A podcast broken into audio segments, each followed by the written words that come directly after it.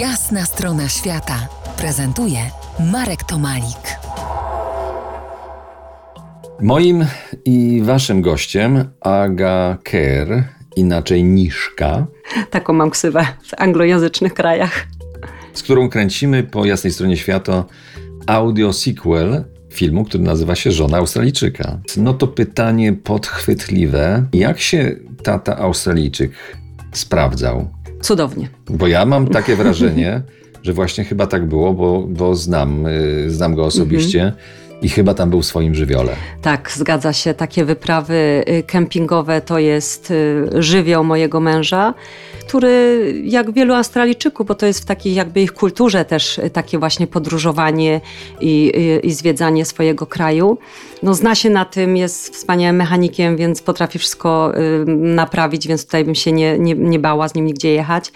No i przede wszystkim też ta wiedza i umiejętność jazdy y, samochodem terenowym po terenach tych offroadowych, piaszczystych, skalnych, wąskich, wodnych.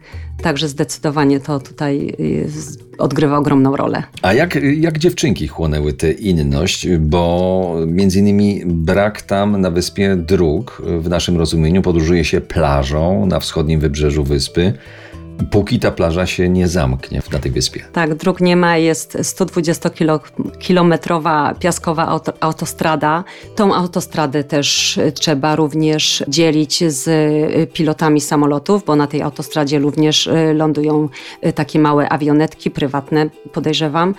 Czasami jest twarda, bo po odpływie na przykład jeszcze jest ten piasek twardy, czasami jest miękka. Dobra, a dziewczynki? Jak one to chłonęły? Dziewczynki cudownie. Dziewczynki, w ogóle dzieci to chyba się tak niesamowicie do wszystkiego, do sytuacji adoptują. To nie jest nasza pierwsza podróż, to już jest któraś nasza wyprawa, y, dlatego nie martwiliśmy się o to tak aż bardzo. Natomiast y, no, dzieci wspaniale. Dzieci uwielbiają, obie- uwielbiają wodę, uwielbiają piasek, zabawę. Dla nas nie ma problemów. W jakim wieku są? 57 lat. No i myślę, że nagrodą też dla dziewczynek y, za ten nadmiar piasku, o którym wspomniałaś, był brak zasięgu. Tak, najpiękniejsze, co może być, to jest brak zasięgu i oderwanie od tych wszystkich technologicznych udogodnień, ponieważ y, no, na części wyspy, no nie mówię, że wszędzie, nie wszędzie, ale y, no, nie ma zasięgu telefonicznego, nie mówiąc o internecie. My nigdy nie bierzemy ze sobą telewizorów, żadnych jakichś takich laptopów i tak dalej, więc to jest ten czas dla nas, gdzie jesteśmy razem, gdzie ta jakość spędzonego czasu jest taka w 100%.